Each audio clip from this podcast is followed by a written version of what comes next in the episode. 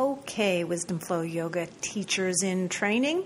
Let's talk about the Sanskrit names for some hip openers. All right, so everyone's favorite hip opener, Kapotasana. Kapota is a pigeon. Kapotasana is pigeon pose. Kapotasana. Kapotasana. Kapotasana. Kapotasana. Now, when we bring one leg forward, the typical pigeon pose, it's actually ekapada kapotasana, which means one legged or one sided. But typically, we shorten it to kapotasana. Okay. Now, when the back leg comes around from kapotasana to create the pose that we often call in English double pigeon, double pigeon where the shins are stacked right on top of each other and both shins are in a line parallel with the front edge of the mat, or at least ultimately they are. That pose is actually called Agni Stambhasana. Agni is fire, Stamba is log, so fire log pose. And I think it may be called that because the shins are stacked like firewood or stacked like fire logs. But it also might be the fire you feel in your hips when you're in the pose. So, double pigeon, the official name is Agni Stambhasana. Agni Stambhasana. Agni Stamba Asana. Agni Stambhasana double pigeon. Now, when you have students whose knees do not like regular Kapotasana or Agni Stambhasana, then you would put them in Supta Kapotasana.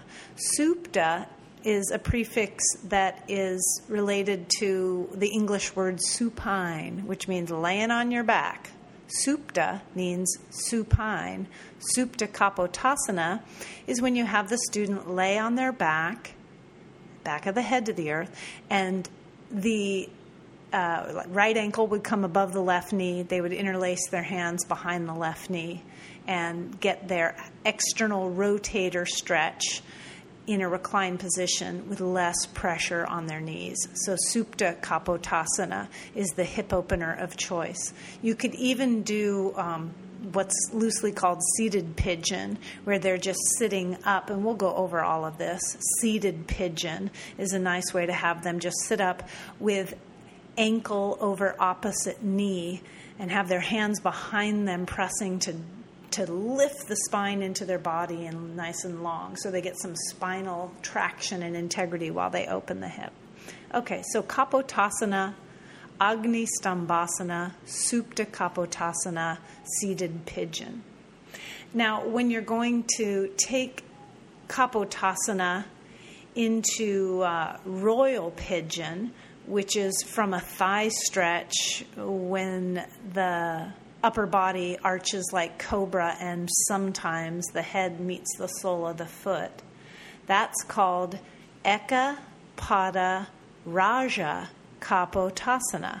Raja means royal or even fiery. Raja.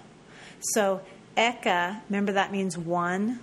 Pada is one leg or one foot. Eka Pada Raja Kapotasana is one footed royal pigeon, and that's the, the beautiful thigh stretch, back bend variation that comes from pigeon pose. Eka Pada Raja Kapotasana. Eka Pada Raja Kapotasana. And, and just knowing the root words is going to help you a lot. Eka means one, Pada can mean foot or leg. Um, and then kapota is the pigeon. Okay, moving on, some more hip openers. Now, Gomukhasana, maybe you know what it means. Um, that's where we sit with, often people new to yoga call it pretzel pose, because you really do wind your legs uh, quite tightly. So one knee is stacked right over the other knee, and both heels are very close to the outer hips. Uh, so it's, uh, it's, it's a pose that's quite challenging for people who are strong or tight. So Gomukhasana, the full pose, has a shoulder stretch in it too, where one arm is bent behind the head and the other is behind the back, reaching up to meet the fingers of the arm that's behind your head. And that's the full pose that's called Gomukhasana. Do you, do you remember that root word mukha? Adho Mukha Svasana. Uh, remember what that pose is? Adho Mukha Svasana, downward facing dog. So Go Mukha Asana, Go Mukha Asana, those are the three root words. Go Mukhasana, go is a cow. Mukha is a face or facing, right? So cow face pose. And it's interesting what the heck caused that name to come up, right? Well, apparently, if you've ever been walking in the prairie and you've seen a, the skull of a cow and the horns sticking out to the side and the pointedness of the bony structure that was behind the cow's nose, in, in, this pose, your feet, your toes sticking out to the side, your feet sticking out to the side are the horns of the cow skull, and your elbow pointing up to the sky is the point of the the bony point behind the cow's nose. So you'll have a new perspective on a cow skull next time. next time you see one. Gomukhasana cow face pose is that uh, strong hip opener stretching the gluteal, gluteus medius muscles, the uh, outer hips, um, and also with the shoulder stretch. Gomukhasana, Gomukhasana, cow face pose. Go Mukha Asana. Okay, now when we sit with the legs open wide to a 90 degree angle to get an inner thigh stretch and a hamstring stretch, so it's a wide straddle seat, we call that Upa Vishta Konasana. Upa Vishta Konasana. Upa Vishta means wide open. Upa Vishta, wide open. And it's kind of cool because Vista sort of sounds like the English word vista, vista, which implies an expansive view, right? So Upa Vishta, and then remember Kona? I know you know what it means. Angle. Wide angle pose. Upa Vishta Konasana. Upa Vishta Konasana. That's a fun one to say. Upa Vishta Konasana. You almost want to make a kid's song out of that. Upa Vishta Konasana. Upa Vishta Konasana. Say it a few times. Say it next time you're doing it. That's a great way to, to embed the pose names into your brain is to do a little practice and while you're breathing in the pose, you can either mentally or out loud say the name. Upa Vishta Konasana, when the legs are spread wide open and we fold forward. Okay, now, when we take one leg in, so one leg is stretched out to the side and the other is folded in like Sukhasana, if you know that pose. We'll get to it. And then you're turning your heart to bow over the lengthened leg. That's called Janu Shirshasana. Janu Shirshasana. Janu Shirshasana. And that's, you know, she sells seashells by the seashore kind of tongue twister. Shirshasana, because you got the two SHs in a row. Shir Shasana. Shirsha. Shirsha is your head. Janu is your knee. Janu Shirshasana, knee to head pose. And it implies that in this forward fold, the head is reaching towards the knee. There's some other alignment details that we'll play with, but that's the basic outer form, Janu Shasana. when one leg is folded in, the other is extended out, and you're bowing over the extended leg.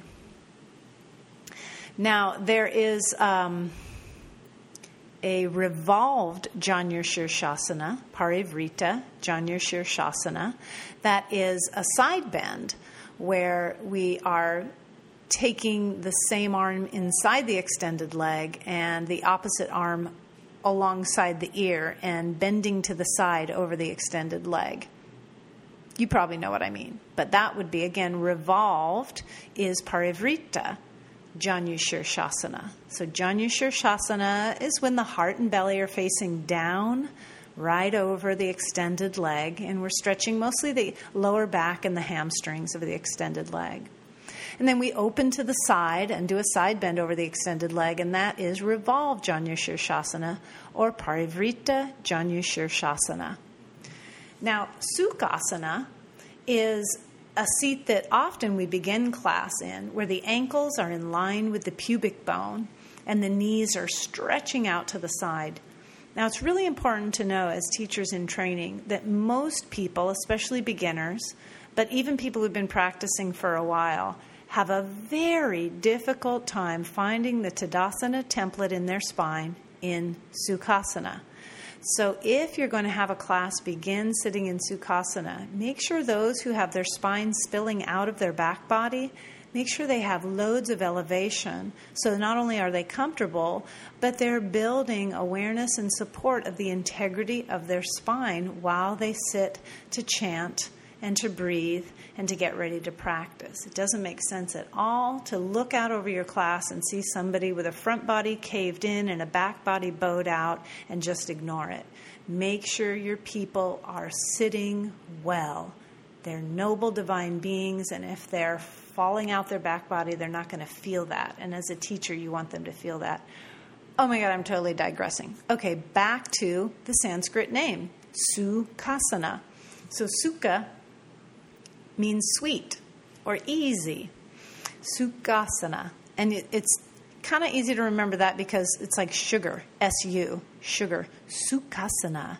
It almost has that sense of you're going to say sugar or sweetness. Sukhasana, easy pose. But again, for people who sit on couches a lot in the West, like we do in the Western world, it's not always easy. Easy street, easy seat. So you want to have elevation under your people. Sukhasana. Ankles in line with the pubic bone, knees stretching out to the side, and hopefully sitting up tall. Okay, other hip openers. Um, Paschimo Tanasana. This is really cool. Paschimo. Paschimo. Now, Uttanasana, remember that one? Standing forward fold, Uttanasana. An ut, Uttanasana, Uttana, Uttana is like a, is like, um, you can imagine like when they were stretching a hide, when they hided a deer or a cow and they wanted the skin for clothing or shoes or whatever, they would stretch the hide on these pegs as it dried. So they wanted it to be, you know, nice and thin and pliable. And, and that's the essence of Uttanasana, super stretched. So Uttanasana is the standing forward fold when we bow over our long legs. Now, Paschimo is the west side. Paschimo means west. Right? And west and west side, uh, it applies to the back side of our body, like where the sun sets. The backside of our body is our past, what, what, what we've already lived, could even be considered our ancestral lineage, the Paschimo, the backside.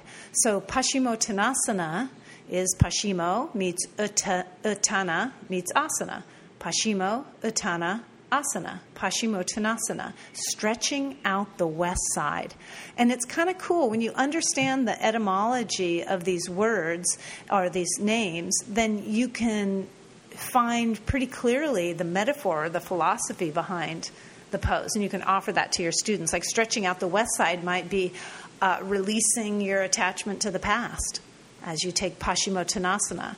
And your kidneys are back there, and you can stretch out your kidneys where we tend to hold fear, and you can offer your students to uh, send up that prayer of unraveling fear and letting go of the past in Paschimottanasana a seated forward fold where the legs are together and long. So, usually from Dandasana, we move into Paschimottanasana. Dandasana is simply sitting with the legs together extended in front of you, and a danda is a staff, a st- like, a, like your walking stick. Right? So Dandasana, staff pose, you've probably heard that. And again, Dandasana is a challenging pose in which to keep the integrity of the spine. So make sure that you have students either sitting against the wall or sitting up on props if they're going to be holding Dandasana for a very long time. And we'll be going over that. So Danda Asana, Danda Asana. Danda is a staff. Dandasana, staff pose sitting at 90 degrees, torso and legs at 90 degrees. From Dandasana, you can have your students fold forward into Paschimottanasana. Paschimottanasana. Okay, now on to some backward bends. We'll just do maybe uh, four backward bending pose names, the basics. The first, Setu Bandhasana, bridge pose. The official name is Salamba Setu Bandhasana, and Salamba means supported, and that's where you either have a block underneath the sacrum or you encourage students to bend their elbows and support their hips on their hands. Salamba Setu Bandhasana, bridge supported bridge pose. Often we just shorten it to Setu Bandhasana, Setu Bandha. Setu Bandha is a bridge, Setu Bandha. And it's, yeah, I could go into all kinds of details about it, but let's just memorize that. Setu, S E T U, Bandha, B A N D H A A, Setu Bandhasana, bridge pose. Setu Bandhasana. And you can add your little Indian accent, that's always fun. Let's go into Setu Bandhasana. Setu Bandhasana, bridge pose. Okay. And then Urdhva Dhanurasana. Urdhva Dhanurasana. And while we're here, we'll talk about Dhanurasana because, hey, they must be related. So a dhanur is dhanur is a bow, like you stretch your arrow in the bow. So dhanurasana is when we're on our bellies and we reach back to hold the ankles with our hands and then make ourselves into a bow shape. That's dhanurasana. Dhanurasana. Now, Urdhva Dhanurasana, Urdhva means upward. Urdhva, like Urdhva Mukha Svasana is upward facing dog. And we'll, we'll play with that in class too. Urdhva Mukha Svasana, upward facing dog, which is a back bend, yes, part of the traditional vinyasa flow. But Urdhva Dhanurasana, Urdhva Dhanurasana is upward bow. There's no facing in there, not upward facing. It's Urdhva Dhanurasana. Urdhva Dhanurasana, upward bow. Sometimes we call it wheel. Some people get persnickety about it. Officially, wheel chakra, chakrasana, is a different pose. It's actually the action of doing a back walkover and doing a full wheel pose, or it's when you're Urdhva gets so deep that you can just walk your fingertips right to your heels and make a full circle. So, Urdhva is the safe way to describe that deep back bend that we often do in the middle of class when we're warmed up with open shoulders and thighs. Urdhva Dhanurasana, upward bow. Okay. Now, if you're going to go deeper into backward bending, and this is just so fun to say, I had to add it, then you would do a variation of Urdhva Dhanurasana where instead of the hands on the ground, your students would have their forearms to the ground. Very deep back bend. You want to make sure that students have very open shoulders, can get their shoulder blades seated neatly on their upper back, and really move their heart into the front plane of their bodies. Otherwise, they'll just traffic jam their low backs in this pose. So, this, this back bend with the forearms as the foundation for the upper body is called Dwi Pada Viparita Dandasana. Dwi Pada Viparita Dandasana. So, Dwi is two, so Dvipada is two feet. Viparita is uh, um, flipped over, flipped over. And Dandasana is the staff pose. So it's two footed, flipped over staff pose. I'm not quite sure why they call it that. It's sort of a conundrum for most yoga teachers. I'd love to hear an explanation. But it's a fun name to say. Dvipada Viparita Dandasana. Dvipada Viparita Dandasana is that deep, deep back bend where the forearms are to the ground, the head is hanging between the upper arm bones, and the heart is blasting open. Okay, so we've got Dhanurasana, bow pose. Urdhva Dhanurasana, upward bow pose, Setu Bandhasana, bridge pose, and Dvipada Viparita Dandasana, uh, the forearm back bend version. Now, one more is uh, back bend and back body strengthener, Purvottanasana. Purvottanasana. This is reverse plank. And you can always do a remedial variation of it by having people do what's often referred to as reverse tabletop, where the knees are bent. But in Purvottanasana, you usually move into it from Dandasana, lifting the front body skyward. The balls of the feet eventually come to the ground. The arms are vertical, reverse plank pose. And this is stretching out the east side. So the front of your body is considered the east, where the sun rises, or new beginnings, or your future. So Purvottanasana, remember Purvo Uttanasana, Uttana Asana. Purvo Uttana Asana. Purvottanasana.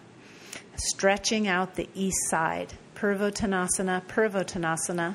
Purvottanasana is reverse plank. Okay, there you have it. Some hip openers and backward bending. Practice your Sanskrit. Have fun with it.